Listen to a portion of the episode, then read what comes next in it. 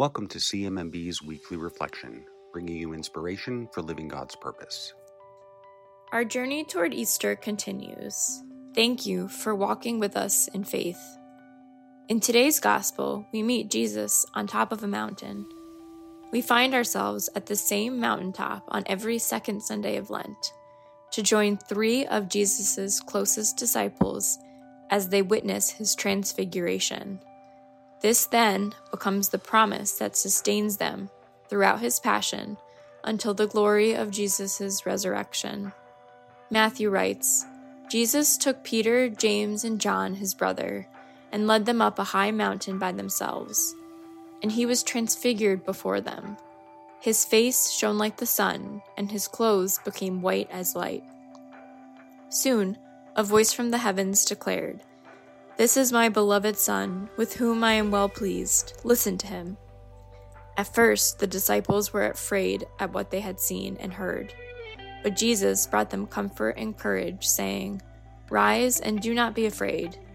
He also advised them not to speak of what they saw until he was raised from the dead. Jesus' transfiguration is a significant moment in our faith. How can it guide us during the sacrificial season of Lent? For Jesus and his disciples, the events in today's gospel foreshadow the suffering and sacrifice to come, as well as the glory.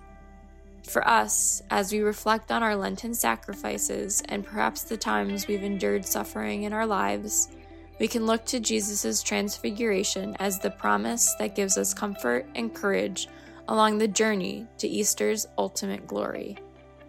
This, in fact, is the central promise of our faith. Faith is what inspires so many of our professional volunteers, whose work supporters like you make possible. Debbie, a CMMB volunteer supporting CMMB's Child Protection Program in Zambia, shares the following. Staying solid in my faith is one of those essential parts of my life. Whether I am home or 8,000 miles away, it is essential to the foundation of who I truly am. Faith is the rock that provides peace, courage, and a knowing that God has it all under control. You can read more from Debbie and the path that led her to Zambia on our blog at cmmb.org. As we continue our Lenten journey, let us remember the peace, comfort, courage, and glory that Jesus promised to his disciples. It's a promise that has been made to us as well. Thank you for joining us this week. This podcast is produced by Elena Solana, and your hosts are Emma Pontillo and Walter Illy.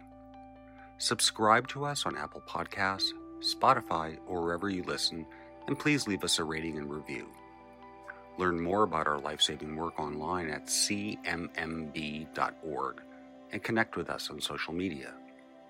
CMMB values your support, and we are able to deliver the best possible health solutions to women, children, and their communities around the world because of supporters like you. Thank you.